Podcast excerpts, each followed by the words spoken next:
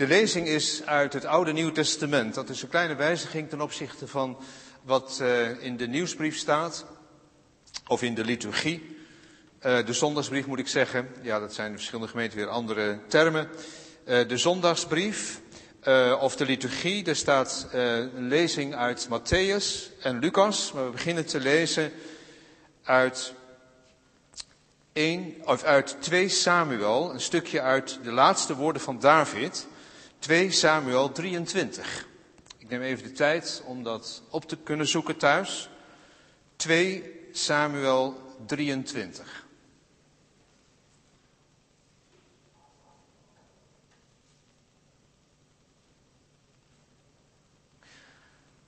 De laatste woorden van David staat daarboven en daar lezen we vers 3 en vers 4. De God van Israël heeft gezegd, de rots van Israël heeft tot mij gesproken. Er komt een heerser over de mensen, een rechtvaardige, een heerser in de vreze God. Hij is als het licht van de morgen, wanneer de zon opgaat, een morgen zonder wolken, als de glans naar de regen, die groen laat opkomen uit de aarde. De tweede lezing uit het Oude Testament is uit de profetie van Micha. Hoofdstuk 5. Als tweede lezing noem ik Micha 5.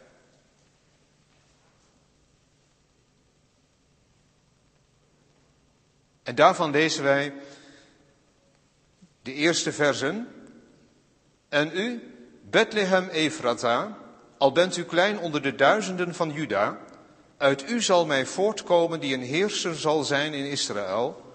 Zijn oorsprongen zijn van oudsher, van de eeuwige dagen af.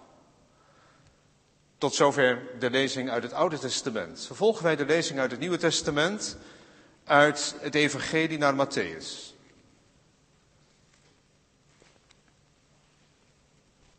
Uit het Matthäus-evangelie lezen wij enkele versen uit hoofdstuk 1 vanaf vers 18.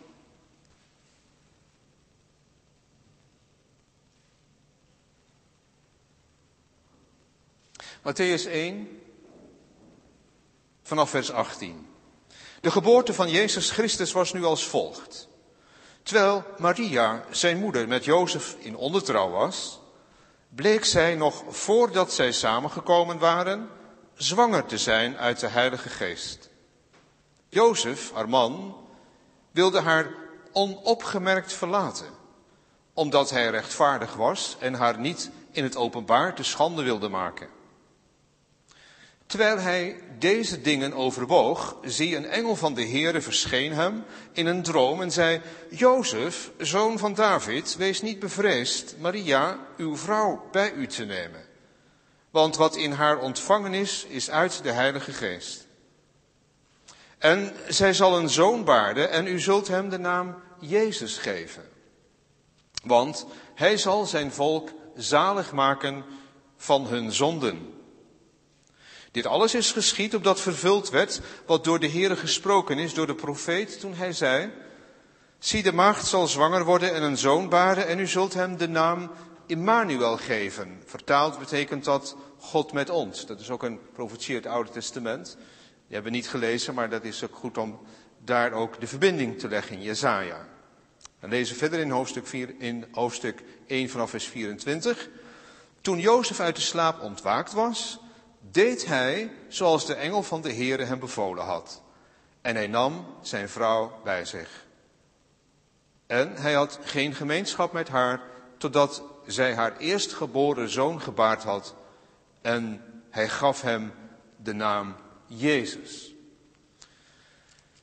Vervolgens lezen we uit het Lucas-evangelie, hoofdstuk 1, vers 26 en 27. Lucas 1, vers 26. In de zesde maand werd de engel Gabriel door God gezonden naar een stad in Galilea waarvan de naam Nazareth was. Naar een maagd die ondertrouwd was met een man van wie de naam Jozef was. Uit het huis van David en de naam van de maagd was Maria. En dan hoofdstuk 2, En het geschiedde in die dagen dat er een gebod uitging van de keizer Augustus dat heel de wereld ingeschreven moest worden. Deze inschrijving, eerste inschrijving, vond plaats toen Cyrenius over Syrië stadhouder was. En ze gingen allen op weg om ingeschreven te worden, ieder naar zijn eigen stad. Ook Jozef ging op weg. Van Galilea, uit de stad Nazareth, naar Judea, naar de stad van David, die Bethlehem heet, omdat hij uit het huis en geslacht van David was, om ingeschreven te worden met Maria, zijn ondertrouwde vrouw, die zwanger was. Tot zover de lezing uit het woord van God, zalig die de woorden van God hoort, deze gelooft en daaruit leeft. Ik wil onze aandacht vanavond bijzonder richten op de woorden, een paar woordjes, maar dat zien als een lens om verder ook te kijken naar het leven van Jozef en ook wat God hier doet. Uit Lucas 2, ook Jozef ging op weg. Eigenlijk zijn het maar drie woorden, als je die woorden op weg weglaat, want dat staat er niet in het oorspronkelijk. Ook Jozef ging. Dat zijn de woorden die we daarbij in het bijzonder vanavond willen onderstrepen. En ik heb als thema boven de preek geschreven, de ware Jozef. Ook jij doet ertoe. Als je denkt dat het alleen over Jozef gaat vanavond, dan kun je daarbij ook al wat gerust zijn, want ook jij, ook u doet ertoe. Dan gaat het inderdaad over Jozef, maar daarin ook over Jezus en over ons. Een soort drieluik, Jozef, Jezus en wij. De ware Jozef, ook jij doet ertoe. Ja, dank jullie wel. Wat eh, bijzonder hè. En onder miljoenen hebt u ook mij in het oog. Over gezien worden en ertoe doen. Gemeente van onze Heer Jezus Christus, broeders en zusters hier en thuis, of waar je dan ook op dit moment deze dienst beluistert. Gezien worden, gehoord worden. Nou, wie wil dat niet? Dat vinden we allemaal fijn. Als je iets gepost hebt en iemand die leest dat en die geeft je dan een, uh, een duimpje. En, je houdt er niet van om gedisliked te worden. Gezien worden, gehoord worden. Ja. Hallo, ben ik nog in beeld? Nou, ik bedoel nog niet in dit beeld van de camera. Ik vertrouw erop dat het uh, wel goed gaat met de techniek, maar een vrouw die dat zegt. Ben ik nog in beeld? Hoor je wel wat ik zeg? Moet je zien nog, nog te appen? Moet je nou nog met die telefoon aan de gang? Ja. Nou, dat uh, los je natuurlijk snel op door gewoon die telefoon aan de kant te leggen. En uh, even gewoon rustig te zitten, de dag door te nemen, even bij elkaar te zijn. Zo gaat dat toch? Ja. Tenzij dat een eigen leven gaat leiden. Dat niet gehoord worden, niet gezien worden door je partner. Of door iemand anders die jou lief is. Dan kun je zomaar het gevoel krijgen dat je, ja, het vijfde wiel aan de wagen bent. Dat jouw mening er niet echt toe doet. Kun je hebben, ook op een vergadering, op school. Gezien worden, gehoord worden, dat, ja, dat willen we allemaal. Zou Jozef dat ook gehad hebben? Nou, dat kan. Want het was nogal wat. Zijn verloofde, ineens de belangrijkste vrouw van de wereld, en hij. Toch lezen we daar niets van. Eerder het omgekeerde. Laten we inzoomen in die figuur van Jozef. Het gaat heel veel over Maria en over Zacharias en over Elisabeth, maar Jozef. Vanavond mag hij even in beeld zijn. Jozef. De ware Jozef, ik zou kunnen zeggen, de man naar Gods hart. Maar daar kom ik straks nog even op terug. We zoomen met name, ik zei het al, in vanuit dat stukje, vanuit die paar woorden uit Lucas 2, maar dan ook gaandeweg even terug, in een soort flashback, even terugkijken naar dat moment van Matthäus. Maar beginnen hier bij Lucas 2. En of ook Jozef ging op weg. Jozef, die naam betekent de Heere, God voegen toe. Dat God er toevoegt. Nou, dat kun je wel zeggen hier van Jozef. Hij wordt hier door God toegevoegd. Niet om, bij wijze van spreken, het allemaal rond te krijgen in dat romantische plaatje. Want bij Maria hoort toch een man en Jozef. En dan past dat Peter natuurlijk in dat ja, idee of in dat kerststalletje. Nee, maar omdat God hier de regie heeft. En dan onderstreep ik dat woord rechtvaardig. Dat komt straks nog terug bij Jozef. Maar God is een rechtvaardige God. En dat betekent niet alleen dat hij de zonde straft. Daar denken we heel vaak aan. God is rechtvaardig en hij straft de zonde. Nee, maar God is ook rechtvaardig. Dat betekent positief dat hij zich aan zijn belofte houdt. Hij doet wat hij beloofd heeft. En we hebben dat gelezen uit het Oude Testament, een paar stukjes. En je kunt veel meer lezen uit het Oude Testament, waaruit blijkt dat God zijn plan in Jozef vervult. Ook in Jozef. Want bij Maria moest iemand komen uit het geslacht van David.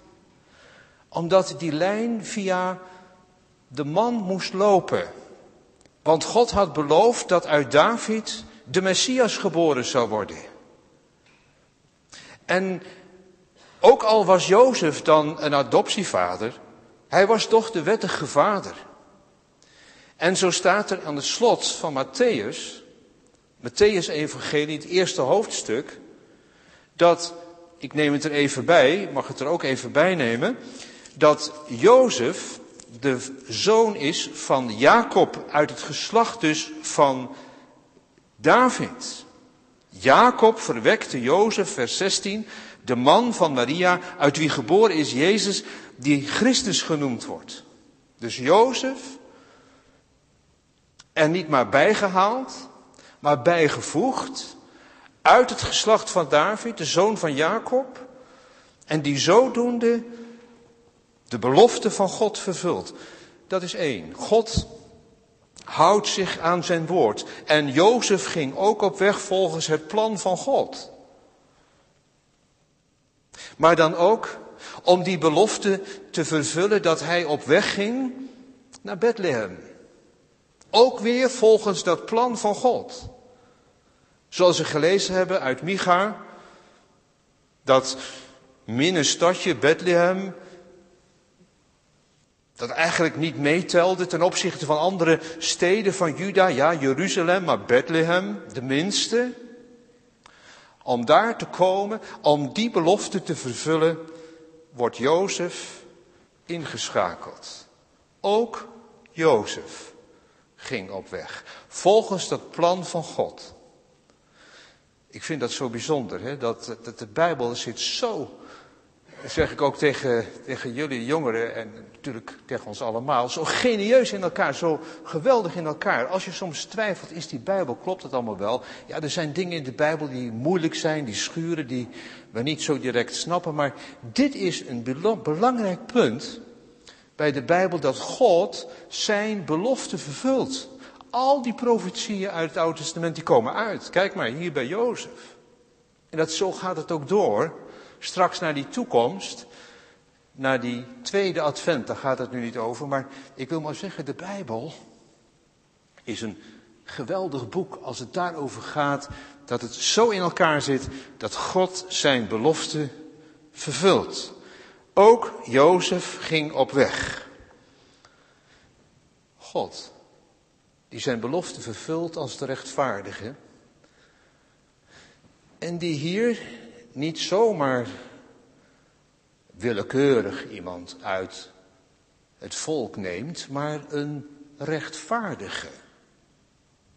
Dat staat in Matthäus, ik kom er straks ook nog even op terug.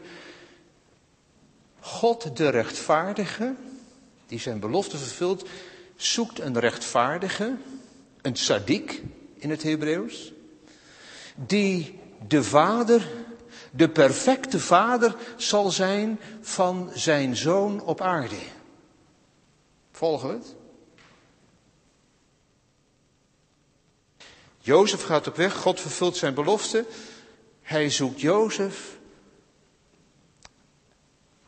om ons ook daarin te laten zien dat hij niet zomaar willekeurig iemand zoekt, maar een rechtvaardige Jozef. Bekend als de timmerman in Nazareth. In uh, Matthäus 15, vers 33 wordt het ook zo gezegd. Daar staat het woord teknon. En teknon is een beetje moeilijk te vertalen. Dat zou kunnen betekenen iemand die hout en steen bewerkt.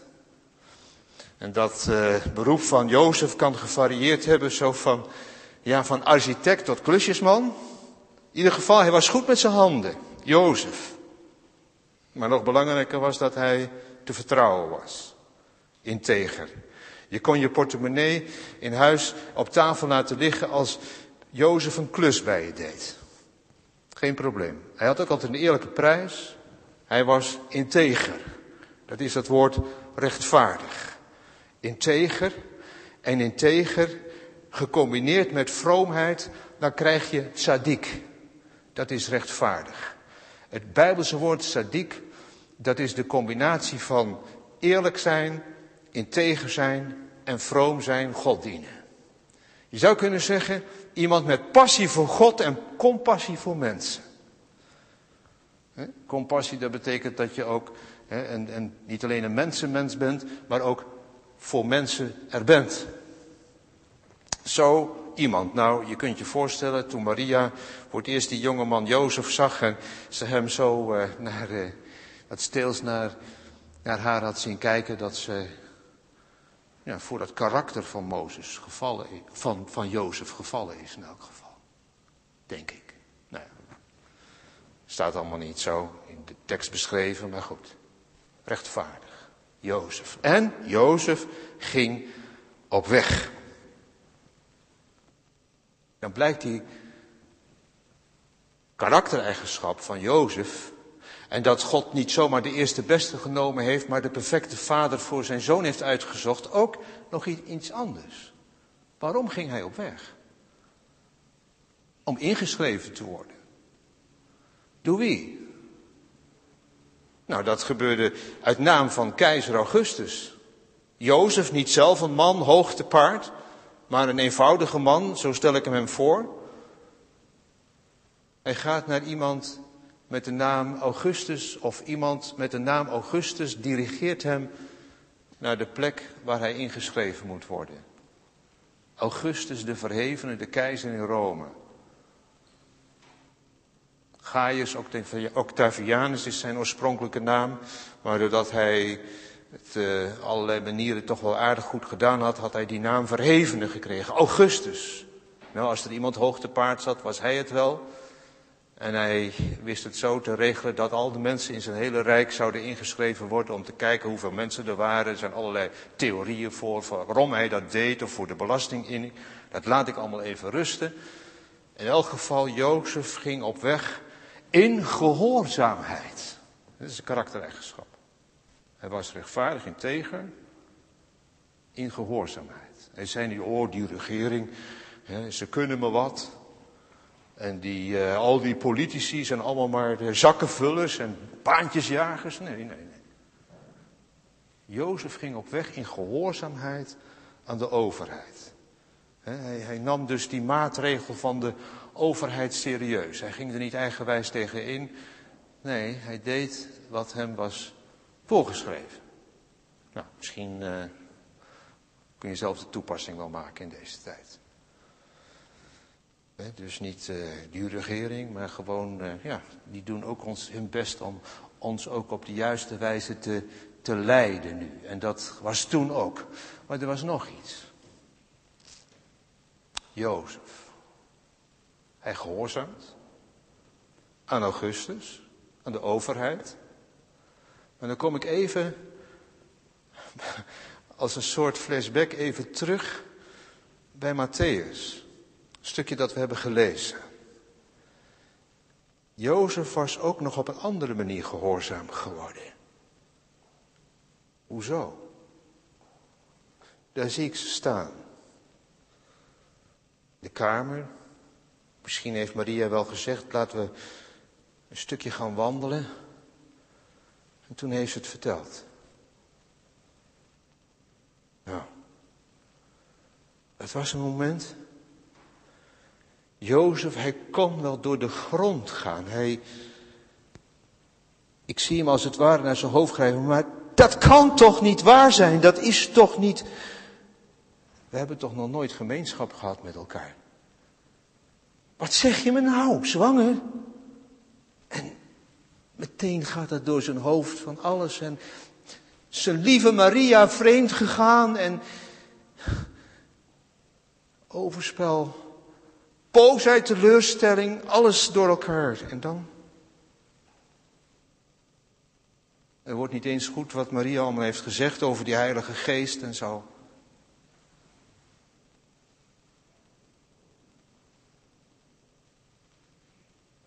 Jozef wil weg van Maria. En wat geeft de Bijbel dan voor reden? Omdat hij rechtvaardig was. Hoezo? Nee, Jozef wilde nu niet snel even weg van Maria om er tussenuit te gaan voor zichzelf, maar voor Maria. Dan komt ineens de ware Jozef. De ware Jozef, die, die zich bedenkt dat hij er niet aan moet denken dat ze lelijk gaan praten over Maria. Ja, hij is verward en het is allemaal niet te begrijpen en niet te bevatten. Maria zwanger, maar dat wil hij niet, dat, dat er dan lelijk over haar gesproken wordt. Nou, dat zou je toch niet verwachten? Ja, de ware Jozef is rechtvaardig in die zin dat hij dan die schande maar op zichzelf neemt. Hoezo? Nou, in die tijd, we moeten even bedenken, was het zo dat als je verloofd was, was je eigenlijk al voor de wet getrouwd, min of meer. Tenminste, dat gold als een officiële verbintenis. En vanwege die officiële verbintenis moest je een brief schrijven als je van je man of van je vrouw afging. En dat was dan meestal vanwege dat vreemdgaan of vanwege overspel, zo gezegd. Maar dat wil Jozef dus niet. Hij wil niet officieel van Maria scheiden. Hij wil niet die brief schrijven, want dan zou zij die schande krijgen. En daarom heeft hij het als de rechtvaardige Jozef zo bedacht dat hij er dan maar ja, onopgemerkt tussenuit zal gaan. En dat hij dan, als de praatjes dan zouden komen, dan ja, dan maar zou aangezien worden als de man die, uh, die niet trouw was geweest aan zijn vrouw. Of, uh, nou ja, voor het huwelijk, dan Maria zwanger had gemaakt en toen maar gauw weggegaan was. Dat hij niet de verantwoordelijkheid zou nemen.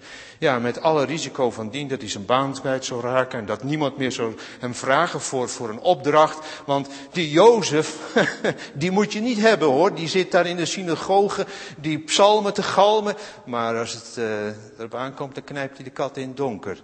Ik zou maar oppassen voor die Jozef. Nou, zoiets.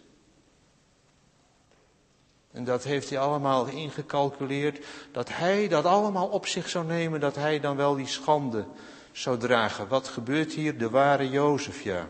Hij gaat de onderste weg. Maar God in de hemel,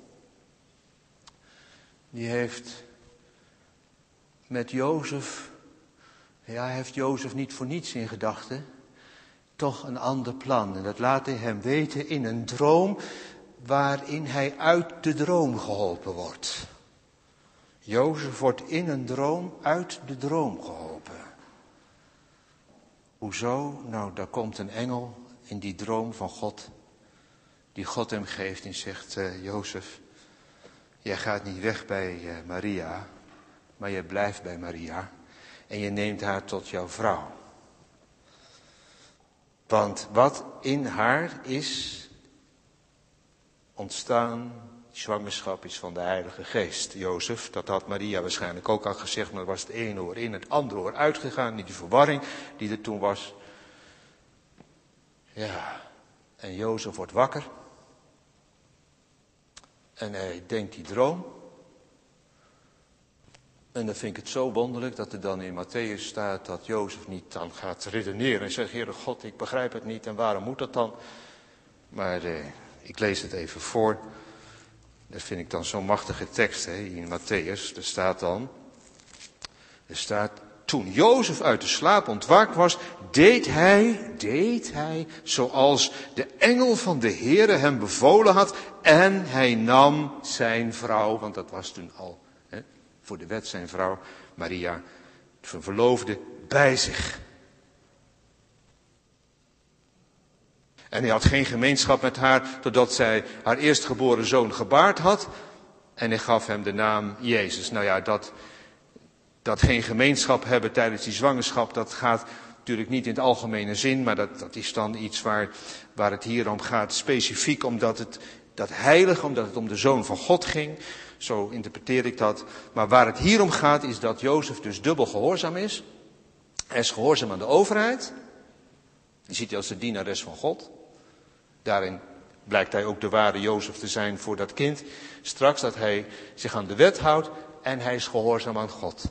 Ook daarin blijkt dat hij de perfecte vader is voor dat kind Jezus. Hij is gehoorzaam aan God. Dat is het paneel Jozef. De ware Jozef. De rechtvaardige Jozef de man naar Gods hart. Ik vind dat hij soms wel eens te weinig belicht wordt. En daarom eh, vond ik het wel apart dat te lezen dat in de Rooms-Katholieke hymne het uh, zo gaat over Jozef. En daar kun je wat van vinden. Zeggen, ja, is dat niet misschien een beetje overdreven?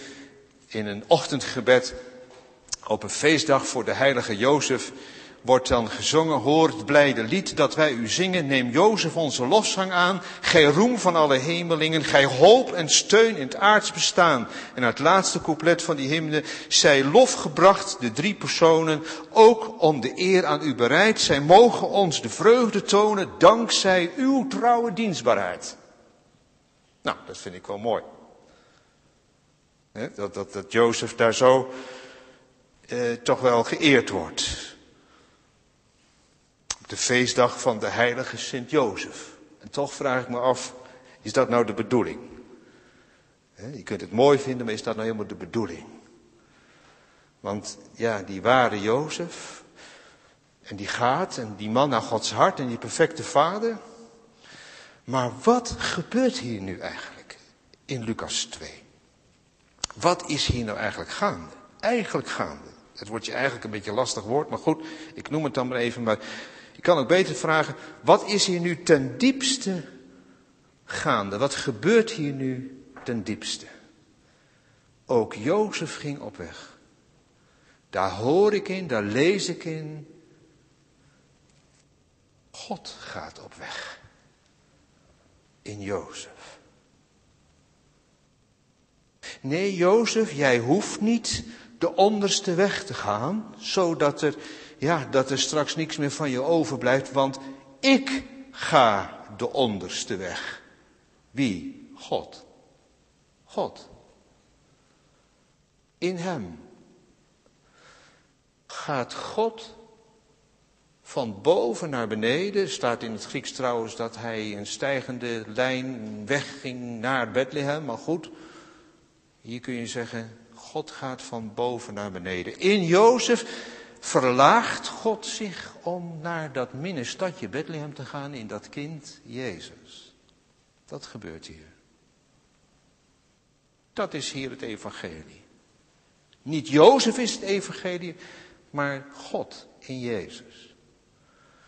De ongeziene laat zich straks zien in een kribbe.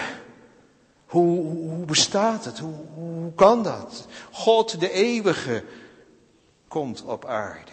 Kerstfeest. God verlaagt zich, vernedert zich. Het vijfde wiel aan de wagen. kun je denken. God gaat in Jozef de onderste weg. Dat er geen wiel aan de wagen meer overblijft. Weggezet, weggehoond, gekruisigd. Naar Bethlehem gaat het. Bethlehem betekent broodhuis. Maar het brood zal gebroken worden. Verpulverd, verkruimeld, tot, tot een korrel, tot tarwekorrel die in de aarde valt. Om het leven tegemoet te sterven. Wat zie ik hier in deze tekst? Wat mogen we zien in deze tekst? De weg van God. De ware Jozef is hij zelf, de tzaddik, de rechtvaardige. Jezus, hij gaat. En hij gaat naar via Bethlehem op weg naar Golgotha, de aarde in, te sterven. Kerst, Golgotha, goed Pasen. Dat zie ik op dat tweede paneel. Is de Bijbel toch een genieus boek? God gaat de onderste weg. Wat gaat dat diep, hè? Kan dat nooit, nooit van mijn leven kan ik dat uitbreken. Gaat zo diep. God een mens wordt. God gaat naar Bethlehem. God gaat in een kribbe liggen. Snap je er wat van? Ik helemaal niks. Dit kan je niet, kun je nooit bevatten. Maar waar zit ik dan in het plaatje, vraag je misschien. De ware Jozef, Jezus, ook jij doet ertoe. Nou hier, kijk jezelf even op dat, dat derde paneel. Ja, jij doet ertoe, zegt God. Jozef deed ertoe, God voegt toe, maar hij voegt nog steeds toe. En hij wil ook jou toevoegen dat je erbij komt. Komt, verwondert u hier mensen. Ja? Kerstfeest. Dat is een feest. Heerlijk. Groot. Maar eh, je moet er wel bij komen. Jij doet ertoe. De teknon, de professor. Met teknon bedoel ik dan de timmerman, de klusjesman, de vuilnisman. Jij met je VMBO-opleiding, prachtige opleiding. Met je handen werken, mooi. Een beroep gaan leren. MBO, fantastisch. Je doet het toe. Echt waar hoor. God kan je gebruiken. Jij doet er toe. Met je hoofd, met je handen. Als je goed kunt leren, je niet goed kunt leren. Jij doet er toe met het syndroom van Down. We hebben een kleinzoon met het syndroom van Down. Toen hij geboren werd, elf jaar geleden, waren wij in Afrika. En toen onze dochter dat vertelde, heb ik hem meteen zo in mijn hart gesloten. Onze lieve Mels, jij doet het toe. Met wat voor handicap je ook hebt, of zwaar of licht, jij doet het toe. Met je autisme, met alles wat er is en wat er niet is. God ziet jou. Wil je gezien worden? Ja, je wordt gezien. God zag Jozef, God ziet jou, God ziet u. Ja, je kunt het soms niet bevatten. Waarom je het dan misschien in je leven altijd zo moeilijk hebt. En waarom je er altijd net naast grijpt. En die ander is je altijd net voor. Of die kan het beter en die heeft het beter. Heb je misschien ook wel eens op school. Dat die ander het allemaal beter kan. God zegt tegen jou. Jij bent belangrijk voor mij. Echt waar, geloof dat maar. Jij bent ook in mijn reddingsplan opgenomen. Maar je moet er wel bij willen komen. Je moet wel net als Jozef ja zeggen. Jozef stond op en hij ging. Hij nam Maria. En wat is dan ja zeggen? Dat is ook tegen God zeggen, Heer, hier ben ik. Hier ben ik. En hoe doe je dat dan? Nou, zeg je maar, Heer God, hier ben ik. Ik ben, ja, ik ben ook een zondaar. Wees mij genadig en kom ook in mijn hart. Dan word je vandaag verklaard tot de ware Jozef of de ware Josephine. En je zegt, ja, hij ging gerechtvaardigd naar huis. Dat betekent eigenlijk dat God zegt, ik zie jou aan in de Heer Jezus. Jij mag er zijn, niet omdat jij zo goed bent. En Jozef mag er zijn, niet omdat hij zo goed was. Maar omdat ik zo goed ben. Ik neem je op in mijn reddingsplan. Ja, opgenomen in Gods reddingsplan. Dus je zegt, Heere God, kom ook in mijn hart. En als je dat nog niet weet, dat je bij God mag horen, zeg het dan maar vandaag. Heere, kom ook in mijn hart. En als je dat al eerder hebt gezegd, als je al eerder je, ja, bij God gekomen bent, de beleidnis hebt gedaan en het avondmaal en zo vaak al hebt gezegd en gezongen, hè, dat, je, dat je van de Heer Jezus houdt en Hem lief hebt, ik zeg het maar even in gewone taal, geef je dan in deze adventstijd dan nog maar eens een keer aan Hem over. En committeer je dan nog maar eens aan Hem. En zeg dan maar, Heere God, hier ben ik. In het boekje van Dr. Plezier, de vorige eh, secretaris van de, of scriba moet ik zeggen, van de PKN, die schrijft in zijn boekje Overvloed en Overgave. De woorden hier ben ik zijn de belangrijkste woorden die je in het leven kunt zeggen tegen God. Nou, zeg het dan maar. Hier ben ik. Jozef zei, hier ben ik. En wij mogen zeggen, hier ben ik. Heere God, hier ben ik. Zoals Maria zei, hier ben ik. Dat je ook hier vanavond zegt, Heere God, neem mijn leven, laat het Heer toegewijd zijn aan uw eer. Hier ben ik. En zo sta je op dat derde paneel. Naast Jozef en Jezus. En in hem zegt God, jij doet het toe. Jij doet het toe, omdat ik jou erbij gebracht heb. En buiten mij is geen leven. Zoals het dan zegt. De Heer heeft mij gezien en onverwacht ben ik opnieuw geboren en getogen. Hij heeft mijn licht ontstoken in de nacht, gaf mij een levend hart en nieuwe ogen. Zo komt hij steeds met stille overmacht en neemt hij voor lief mijn onvermogen. Amen.